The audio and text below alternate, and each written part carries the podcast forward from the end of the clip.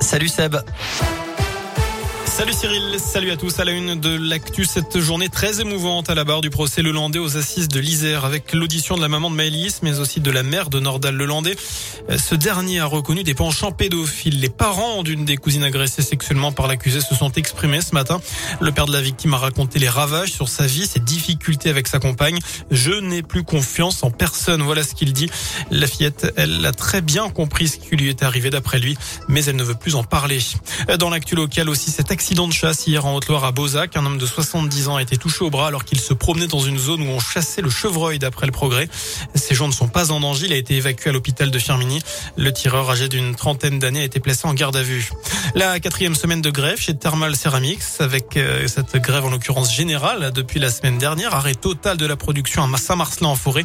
Les négociations avec la direction sur une prime de 1000 euros sont au point mort.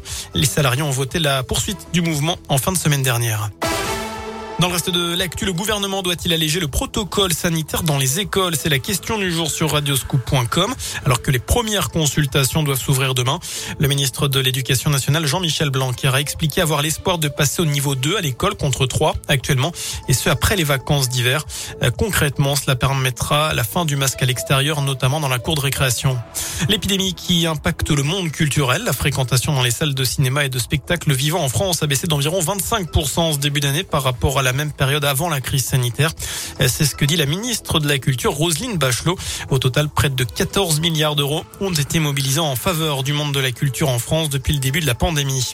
Notez aussi que le Portugal allège ses restrictions pour les voyageurs qui ont un pass sanitaire.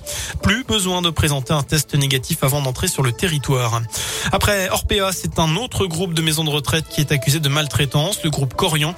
Une dizaine de plaintes seraient arrivées. Aujourd'hui, dans une interview aux échos, la patronne du groupe, Sophie Boissard, demande à un net fort financier et une définition des normes de contrôle des établissements. Selon elle, le secteur souffre d'un manque de financement public. L'actu de ce lundi, ce sont aussi les obsèques du petit Ryan au Maroc. Ce garçon de 5 ans resté bloqué 5 jours après être tombé dans un puits.